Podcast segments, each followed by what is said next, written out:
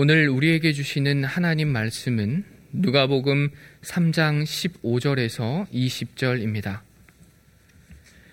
백성들이 바라고 기다림으로 모든 사람들이 요한을 혹 그리스도신가 심중에 생각하니 요한이 모든 사람에게 대답하여 이르되 나는 물로 너희에게 세례를 베풀거니와 나보다 능력이 많으신 이가 오시나니 나는 그의 신발끈을 풀기도 감당하지 못하겠노라.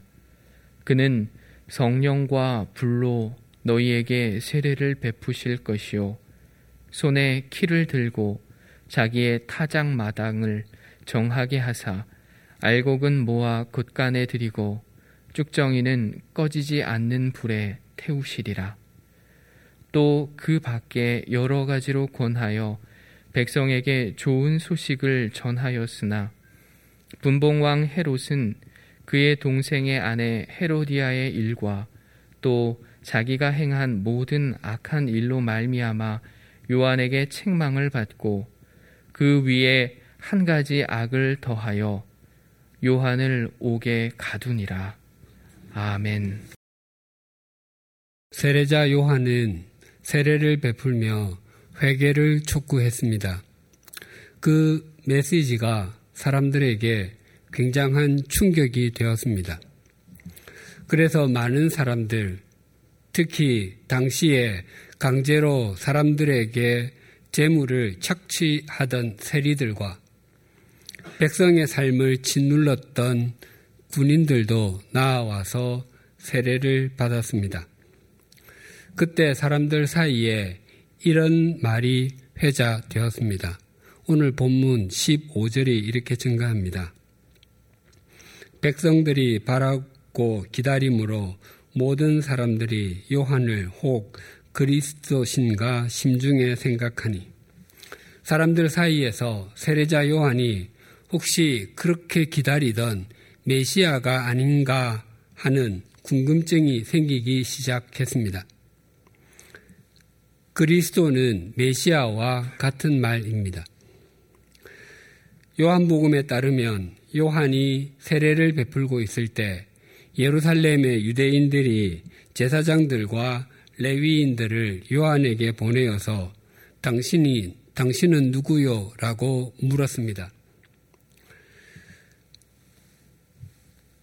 요한은 자신도 세례를 베풀고 그리스도께서도 세례를 베푸시기 때문에 겉으로는 자신과 그리스도가 비슷하게 보이지만 자신의 신분과 역할이 그리스도와 비교해서 얼마나 보잘 것 없는지를 16절 상반절에서 이렇게 답변했습니다.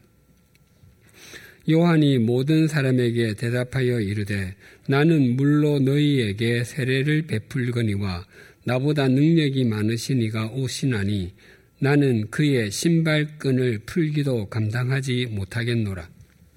신발끈, 우리말로 좀 더 정확하게는 들메끈입니다. 들메끈을 묶거나 풀기 위해서는 반드시 몸을 굽혀야 합니다. 발을 높은 곳에 올리면 서서도 들메끈을 매고 풀 수도 있지만 발이 땅바닥에 있다면 몸을 굽히지 않고서는 들메끈을 묶거나 풀 수 없습니다. 다른 사람의 신을 들매기 위해서도 마찬가지입니다. 그 사람 앞에서 몸을 굽혀야 끈을 들매어 줄 수 있습니다. 당시에 스승과 제자 사이에 제자들은 스승께 고마움을 표현하기 위해서 스승의 여러 가지 일을 대신해 주곤 했습니다. 그런데 제자들이 스승을 위해서 하지 않았던 것이 한 가지 있었는데 그것은 스승의 신을 벗겨주는 일이었습니다. 그것은 종의 역할이지 제자의 역할은 아니라는 생각 때문이었습니다.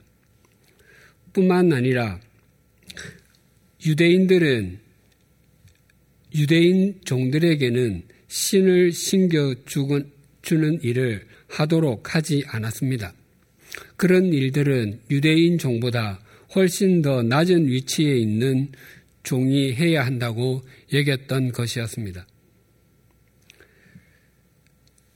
우리가 만약 몸을 완전히 굽혀 누군가에게 들매끈을 메어주거나 풀어준다면 그 일을 할 때에 우리에게는 그분의 발만 보입니다. 그러나 다른 사람에게는 그분이 온전하게 보입니다. 그런데 만약 우리가 일어서게 되면 일어서게 될수록 그분은 점점 더 많이 가려지게 됩니다. 세례자 요한이 그분의 들매끈도 풀기도 감당하지 못하겠다고 고백한 것은 자신은 그분을 가릴 수도 없고 그분은 결코 가리어질 수도 없는 분이신 것을 강조하는 것입니다. 이것은 세례자 요한의 겸손함을 표현하는 말이 아니라 자신과 예수님이 얼마나 다른지를 표현하고 있는 것입니다. 스위스의 목회자이자 20세기를 대표하는 신학자 중의 한 명인 칼 바르트는 그의 책 로마서 주석에서 하나님과 인간 사이에는 무한한 질적 차이가 있다라고 했는데 요한이 바로 그 고백을 하는 것입니다. 즉, 요한은 자신과 자신의 뒤에 올 예수님이 얼마나 다른지를 이미 알고 있었던 것이었습니다. 도대체 요한은 자신과 예수님 사이에 어떤 차이가 있기에 그런 고백을 하는 것이겠습니까? 16절 하반절이 이렇게 증가합니다. 그는 성령과 불로 너희에게 세례를 베푸실 것이요. 요한의 세례는 물로 베푸는 것임에 반해 예수님의 세례는 성령으로 베푸시는 것이었습니다. 이 양자의 차이는 조금 이따가 살펴보도록 하겠습니다. 또한 요한은 예수님께서 세례를 베푸시는 분이실 뿐만 아니라 심판주이심도 함께 증거하고 있습니다. 17절이 이러합니다. 손에 키를 들고 자기의 타작 마당을 정하게 하사 알곡은 모아 곡간에 들이시고 축정이는 꺼지지 않는 불에 태우시리라. 예수님께서 오시면 하시게 될 일 중에서 가장 중요하게 된, 하게 하시는 것이 알곡과 쭉정이를 가르는 것이라고 하십니다.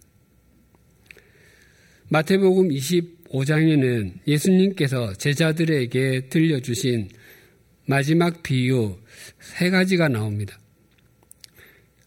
열처녀 비유, 달란트 비유, 그리고 양과 염소의 비유입니다. 이 비유들의 공통점은 모두 다 가른다는 것입니다. 열 처녀가 저녁에 시작되는 결혼식에 참가하기 위해서 신랑을 기다리고 있었습니다. 그런데 다섯 처녀는 불을 밝힐 기름이 충분한 등을 들고 있었고, 다른 다섯 처녀는 기름이 충분하지 못했습니다. 마침내 신랑이 도착했을 때 충분한 기름이 든 등을 가진 다섯은 혼인잔치에 들어갔고 그렇지 못한 다섯은 기름을 사러 간 사이에 문이 닫혀 들어가지 못했습니다.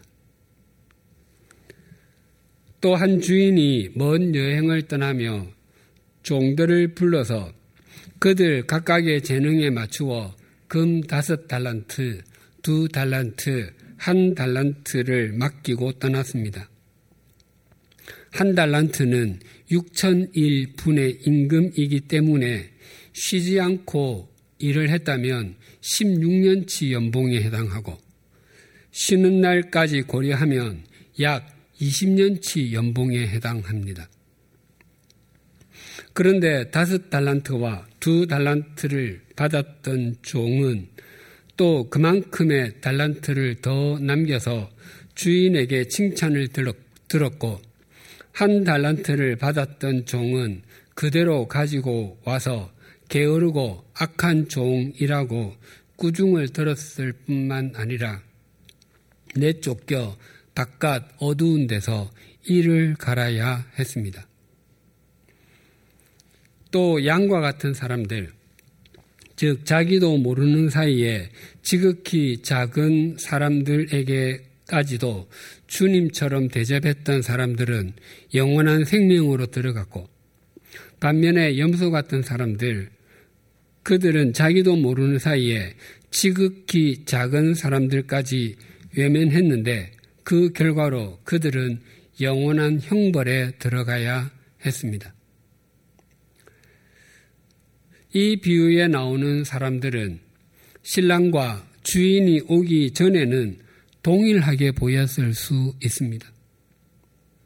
열 명의 여인이 모두 다 등을 들고 있었고 불도 밝혀져 있었기에 차이가 나지 않았습니다. 또한 달란트를 받아서 어떻게 살았든지 간에 나름대로 각자가 살았습니다. 그리고 누군가를 먹게 하고 마시게 하며 돌보는 삶을 살든 그렇지 않든 상관이 없었습니다. 어쩌면 약한 사람들을 무시하고 살았던 사람들이 오히려 더 낫다고 인정받았을런지도 모릅니다. 그러나 신랑이 도착하고 주인이 돌아오시자 모든 것이 확연하게 구분되었습니다. 알곡과 죽정이도 마찬가지입니다. 추수할 때까지는 그것들이 구분이 잘 되지 않았습니다. 그것들은 같은 논, 같은 밭에 같은 모양으로 서 있었습니다. 그리고 모두 같은 농부가 되어주는 같은 물을 먹고 같은 햇볕을 받고 자랐습니다. 그러나 추수 때가 되어 타작 마당에 가면 다릅니다. 알곡은 곡간으로 가지만 죽정이는 불 속으로 갑니다. 알곡과 죽정이는 속이 달랐기 때문입니다. 우리가 같은 모습으로 예배 드릴 수 있습니다. 또 같은 음으로 찬양을 드릴 수도 있습니다. 뿐만 아니라 같은 모습으로 봉사도 할 수 있습니다. 겉으로는 전혀 구분이 되지 않습니다. 그러나 주님은 우리의 중심을 보십니다. 우리 마음 속에서부터 진정으로 주님을 사랑하는지, 우리 마음 깊은 곳에서부터 무엇에 소망을 두고 사는지 보십니다. 마지막에 웃는 자가 최후의 승자다. 마지막에 웃는 자가 진정으로 웃는 자다. 또는 가장 크게 웃는 자다와 같은 말이 있습니다. 그렇다면 어떻게 하면 마지막에 웃는 사람이 될 수 있겠습니까? 이 말만 들으면 판가름이 마지막에 나는 것처럼 여겨집니다. 하지만 이 말은 실제로는 그 마지막의 판가름이 지금 나고 있다는 것을 강조합니다. 신랑을 기다리던 10명의 여인은 신랑이 왔을 때 다섯은 혼인잔치에 들어가고 다섯은 들어가지 못했는데 그들은 이미 신랑이 오기 전에 혼인잔치로 들어가게 될 사람과 들어가지 못할 사람이 구분되어 있었습니다. 달란트를 받은 종들도 주인이 돌아왔을 때 칭찬을 받은 사람과 책망을 받은 사람으로 나누어졌지만 그들 각자의 삶이 이미 그렇게 될 것을 예약하고 있었습니다. 오른편과 왼편에 서게 된 사람들도 동일하게 그들의 삶이 어느 편에 서게 될 것인지를 결정하고 있었습니다. 그래서 우리의 믿음 생활에 가장 중요한 것 중에 한 가지는 영적인 긴장감을 잃지 않는 것. 영적인 긴장감을 잃지 않는 것. 즉, 깨어 있는 것입니다. 또 18절은 세례자 요한의 사역에 대해서 이렇게 증거합니다. 또 그 밖에 여러 가지로 권하여 백성에게 좋은 소식을 전하였으나 요한은 좋은 소식을 전했다고 합니다. 우리가 지난주에 살펴본 바와 같이 요한이 전한 소식은 표면적으로는 그렇게 유쾌한 소식이 아니었습니다. 세례를 받으면 하늘에서 감당할 수 없을 만큼의 복이 쏟아진다고 말하지 않았습니다. 또 세례를 받으면 소원 성취하게 된다고 말하지도 않았습니다. 오히려 세례를 받으러 나오는 사람들에게 독사의 자식들아 누가 너희에게 일러 장차 올 진노를 피하라고 하더냐라며 강한 질책의 말씀을 전했습니다. 그런데도 그것이 좋은 소식이라고 증거합니다. 오래전에 본 영화 친구에서 굉장히 인상적인 장면이 있었습니다. 어린 시절부터 한 동네에서 자란 고교 동창 4명이 영화관에서 패싸움을 하는 바람에 두 명은 퇴학, 한 명은 강제 전학을 당하고 공부를 제일 잘했던 친구만 유기정학을 당합니다. 그때 유기정학을 당한 친구가 마음에 찔려 집안에 있는 돈을 몰래 가지고 나와 다른 친구, 그 친구의 아버지는 조직폭력배의 두목이었는데 그 친구를 찾아가서 말하기를 가출해서 서울로 가자고 제안했습니다. 그때 그 친구가 그 제안을 거절하며 이렇게 말했습니다. 영화의 표현이 굉장히 거칠어서 제가 순화했습니다. 내가 우리 집이 제일 안 좋다고 생각했던 때가 언젠 줄 아니? 어릴 때 우리 집에 삼촌들, 여기서 말하는 삼촌들은 건달들입니다. 삼촌들이 많아서 정말 좋았다. 중학교 다닐 때 내가 가출한 뒤 돌아오니까 삼촌 중에 단 한 사람도 나를 나무라는 사람이 없더라. 그때 혹시 한 사람이라도 나를 패주기라도 했다면 그때 내가 정신을 차렸을지 모르는데 이제부터 너는 너처럼 살아라. 나는 나처럼 살게. 좋은 소식은 언제나 내가 듣기 좋은 말이 아닐 수도 있습니다. 그 내용이 가슴이 아플 수도 있습니다. 요한이 전한 말이 당시의 바리새인들과 사두개인들에게는 듣기 싫은 말이었을 수도 있습니다. 그러나 그들은 그 요한의 말을 들어야 했습니다. 듣는 것이 그들에게 좋은 일이었기 때문이었습니다. 그러나 그들은 듣지 않았습니다. 누가의 증거는 이렇게 이어집니다. 19절과 20절입니다. 분봉왕 헤롯은 그의 동생의 아내 헤로디아의 일과 또 자기가 행한 모든 악한 일로 말미암아 요한에게 책망을 받고 그 위에 한 가지 악을 더하여 요한을 오게 가두니라. 분봉왕 헤롯, 정확하게는 헤롯 안티파스입니다. 그는 자신의 이복 동생인 빌립 1세의 아내 헤로디아와 눈이 맞아서 자기 아내를 버리고 그녀와 결혼했습니다. 사실 헤로디아는 헤롯에게 제수씨이기도 했지만 진려이기도 했습니다. 헤롯이 한 그 일을 요한이 잘못된 것이라고 지적했습니다.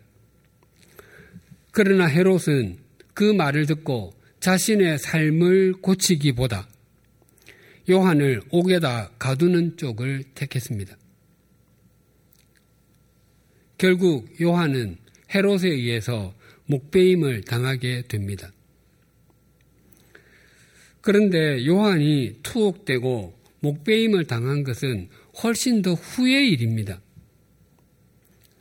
그럼에, 그럼에도 누가가 그것을 여기에 기록해 놓은 것은 그의 사역이 여기까지라는 것입니다.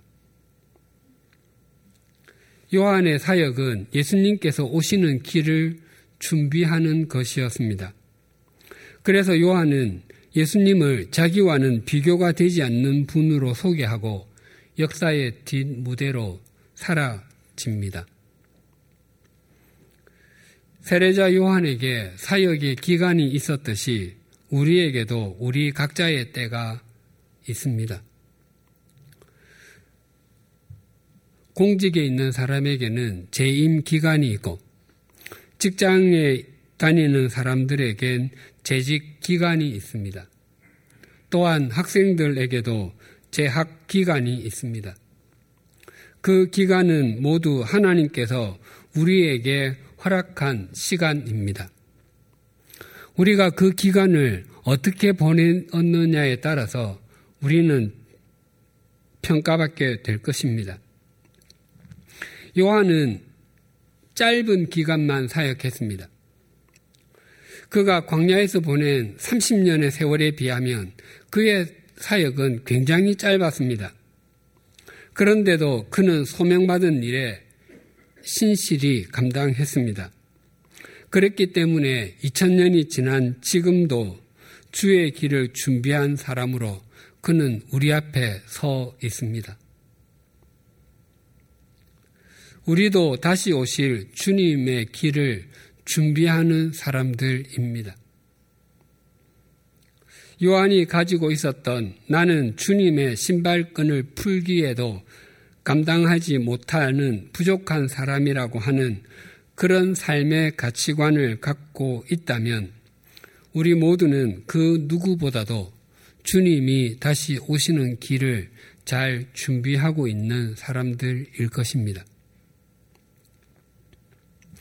요한은 자신은 물로 세례를 주지만 예수님께서는 성령으로 세례를 주실 것이다 라고 증거했습니다. 세례를 주다가 헬라어로 밥티조라고 하는데 이것은 물에 잠그다의 의미입니다. 영어의 baptize, 세례를 주다도 여기에서 나왔습니다. 세례라고 하는 한자어를 풀어서 쓰면 씻는 예식입니다. 세례가 죄를 씻는 예식임에는 틀림없습니다. 그런데 씻는다고 할 때는 전제가 있습니다. 그것은 본체에는 아무런 문제가 없어야 한다는 것입니다. 그런데 만약 본체 자체가 상했을 때는 어떻게 해야 되겠습니까? 옷으로 본다면 옷에 때가 묻으면 빨면 됩니다. 기름 공장에서 일을 하다가 기름때가 심하게 묻어도 세제를 넣고 빨면 깨끗해집니다. 그런데 그 옷 자체가 썩었을 때는 어떻게 해야 됩니까? 성, 성능이 좋은 세제를 많이 넣고 빨면 되겠습니까? 아니면 빨래방망이로 두드려 빨면 되겠습니까?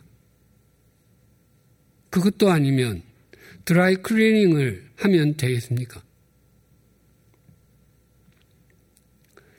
그래도 일부분이 썩었다면 그 부분만 잘 도려내고 거기에다가 그 옷과 같은 옷감을 떼어서 바느질을 하면 됩니다.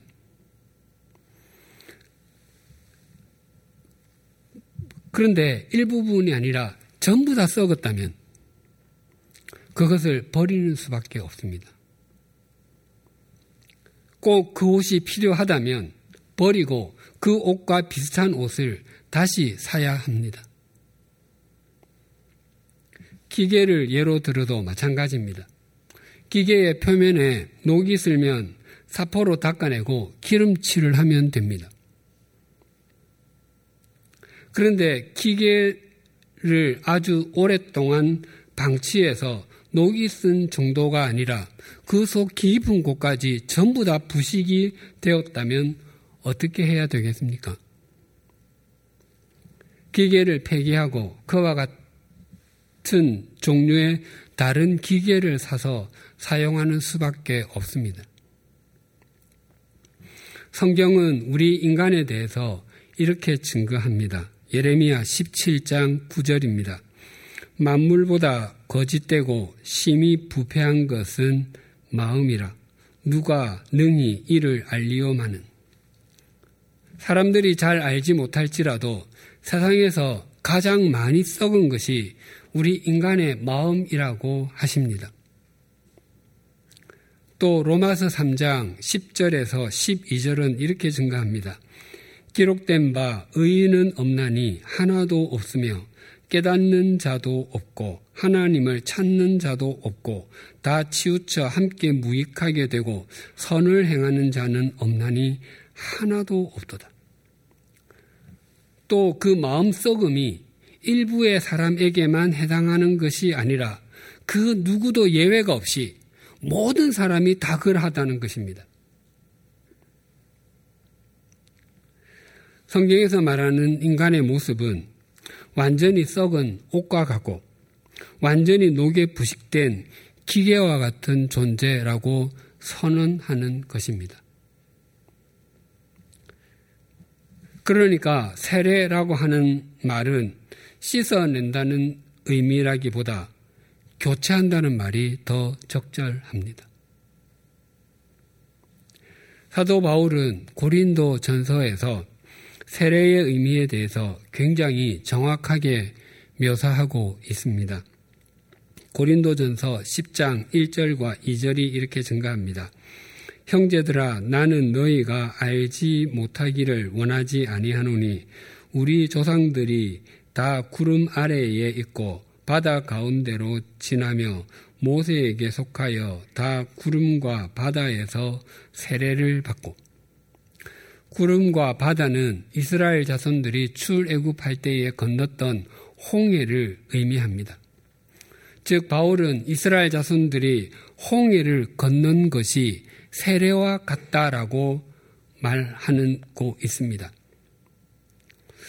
이스라엘 자손들이 홍해를 건너기 전과 홍해를 건넌 후에 완전히 달라진 것은 무엇입니까? 그들의 외모가 훨씬 더 나아졌습니까? 아니면 그들이 소유하는 것이 훨씬 더 많이 늘어났습니까? 그것도 아니면 그들에게 이전에 없었던 큰 능력이 생겼습니까? 모두 다 아닙니다. 그들이 홍해를 건너기 전과 홍해를 건넌 후에 확실하게 달라진 것은 그들의 신분이었습니다. 그들이 홍해를 건너기 전에는 애굽의 노예였습니다. 그러나 홍해를 건넌 후에는 하나님의 백성, 자유인이 되었습니다. 그들은 옛사람이 죽고 새 사람으로 다시 살게 된 것입니다. 그래서 제게는 베티즘, 세례라는 단어가 씻는 예식이 아니라 옛 사람이 죽는 예식, 사례, 죽을 사, 예도례라고 새겨집니다. 또 세례에 대해서 로마서 6장 3절과 4절은 이렇게 증가합니다. 무릇 그리스도 예수와 합하여 세례를 받은 우리는 그의 죽으심과 합하여 세례를 받은 줄을 알지 못하느냐. 그러므로 우리가 그의 죽으심과 합하여 세례를 받음으로 그와 함께 장사되었나니 이는 아버지의 영광으로 말미암아 그리스도를 죽은 자 가운데서 살리심 같이 우리로 또한 새 생명 가운데서 행하게 하려 함이라. 세례는 우리가 그리스도와 함께 죽고 함께 살림을 받는 것, 즉 사례, 죽는 예식과 활례, 살화, 예돌에 사는 예식이라고 말씀하십니다. 즉, 우리 사람은 완전히 썩은 옷과 같고, 완전히 부식되어 쓸 수 없는 기계와 같아서 하나님께서 폐기 처분하실 수밖에 없는 존재들이었는데, 우리가 예수 그리스도 안에 있었기 때문에 예수님께서 십자가에 달려 죽으실 때 우리 옛사람도 함께 죽은 것으로 여겨주시고 예수님께서 부활하실 때 우리도 함께 살아났노라, 살아났노라고 말씀하시는 것입니다. 요한이 베푼 세례의 의미는 우리가 회생할 수 없을 정도로 상해 썩은 옷과 같고 그 속까지 녹으로 완전히 부식되어 썩어 문드러진 기계로 더 이상 사용할 수 없게 된 것을 확인시켜 주는 것과 같습니다. 죄가 우리를 그렇게 썩게 만들고 부식하게 만들어서 하나님께 외면당할 수밖에 없는 존재인 것을 일깨워 주는 것입니다. 물론 우리가 하나님의 외면의 대상이 되고 진노의 대상이 되는 것을 인정한다고 해서 그것 자체가 저절로 구원에 이르게 해주는 것은 결코 아닙니다. 예를 들어 제가 어떤 사람에게 1조 원의 빚을 졌는데 갚을 능력이 없습니다. 그래서 제가 채권자를 찾아가서 제가 갚을 수 없는 빚을 진 것을 압니다.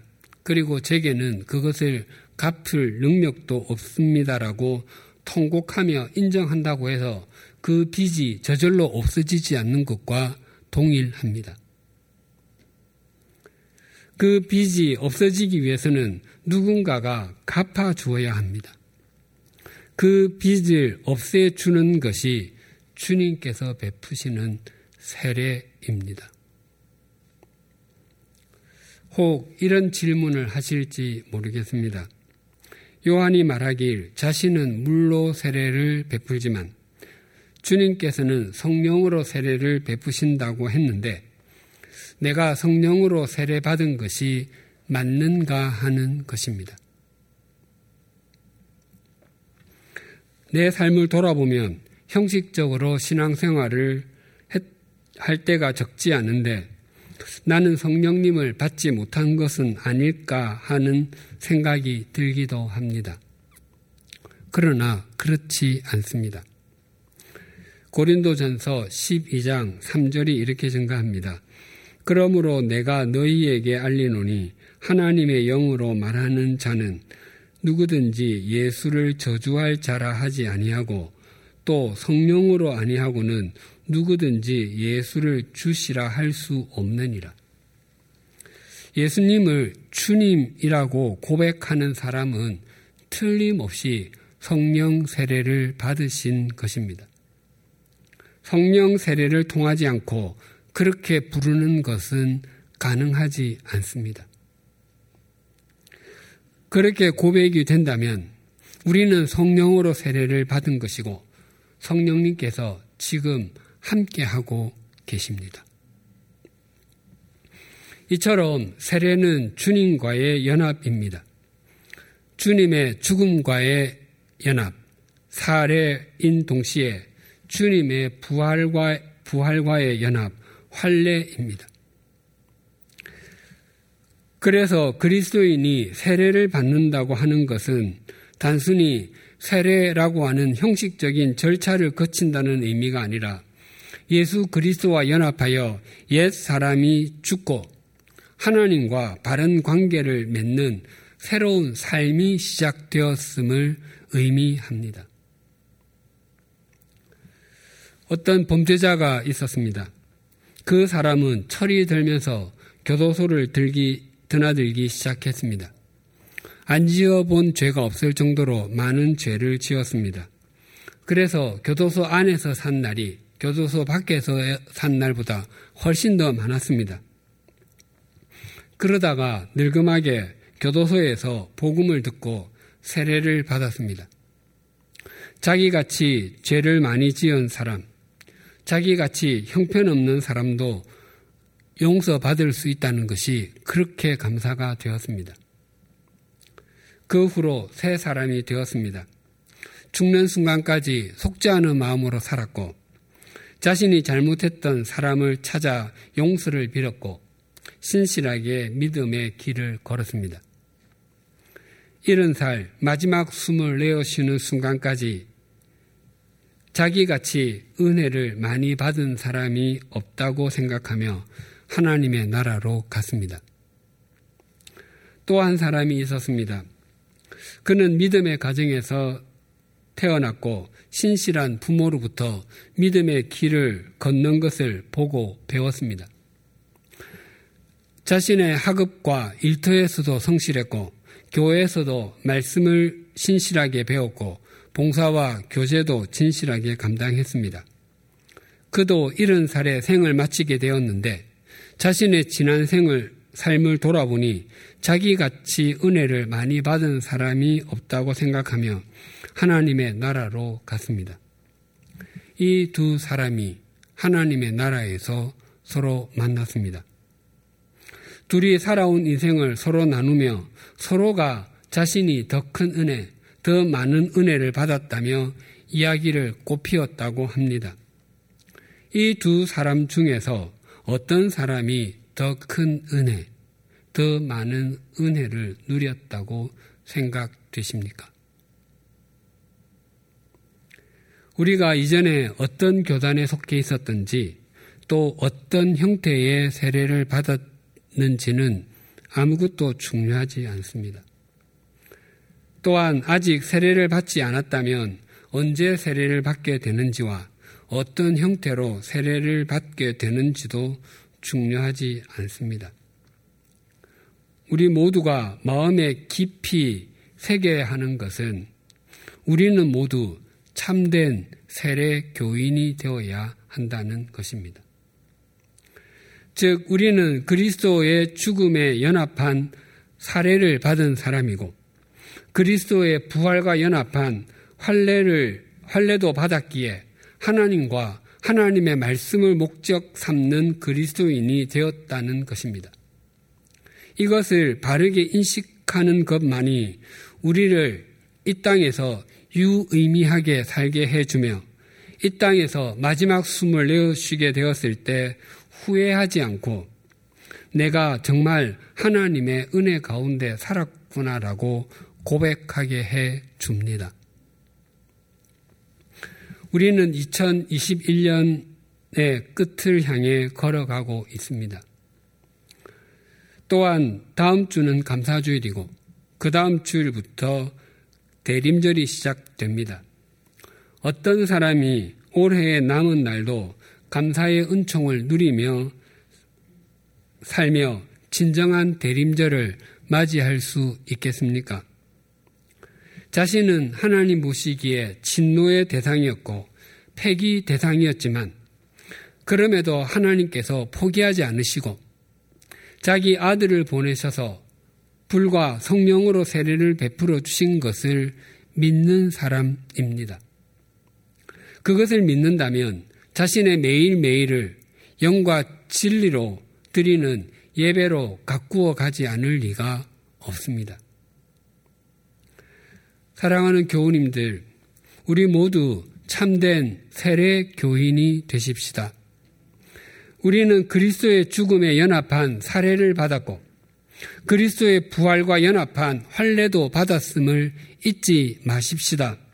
그래서 우리가 하나님과 하나님의 말씀을 목적 삼고 우리에게 주어진 길을 걸어간다면 우리의 삶에는 하나님의 은총의 역사와 하나님의 신비한 손길이 가득하게 될 것입니다.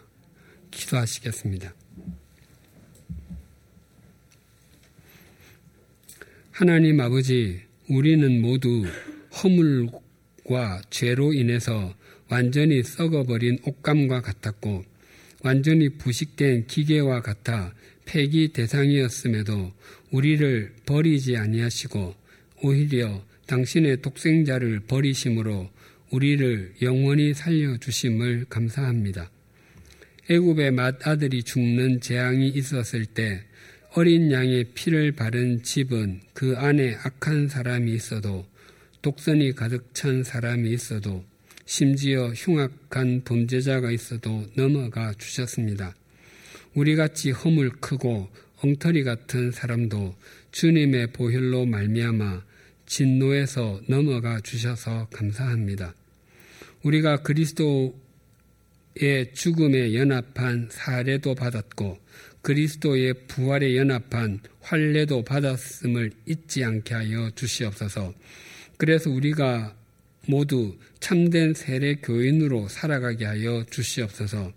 그리하여 또 한 주간은 물론 우리가 이 땅에서 마지막 숨을 내어 쉬는 순간까지 하나님과 동행하게 하시고 우리의 삶에 주님의 은총과 신비한 손길이 가득하게 하여 주시옵소서 예수님의 이름으로 기도드립니다. 아멘.